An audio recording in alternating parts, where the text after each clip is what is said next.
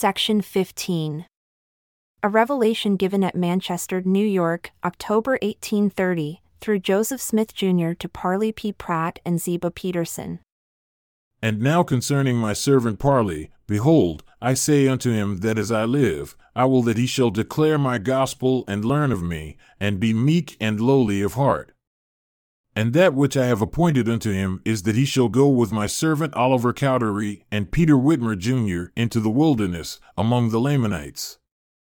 And Ziba also shall go with them.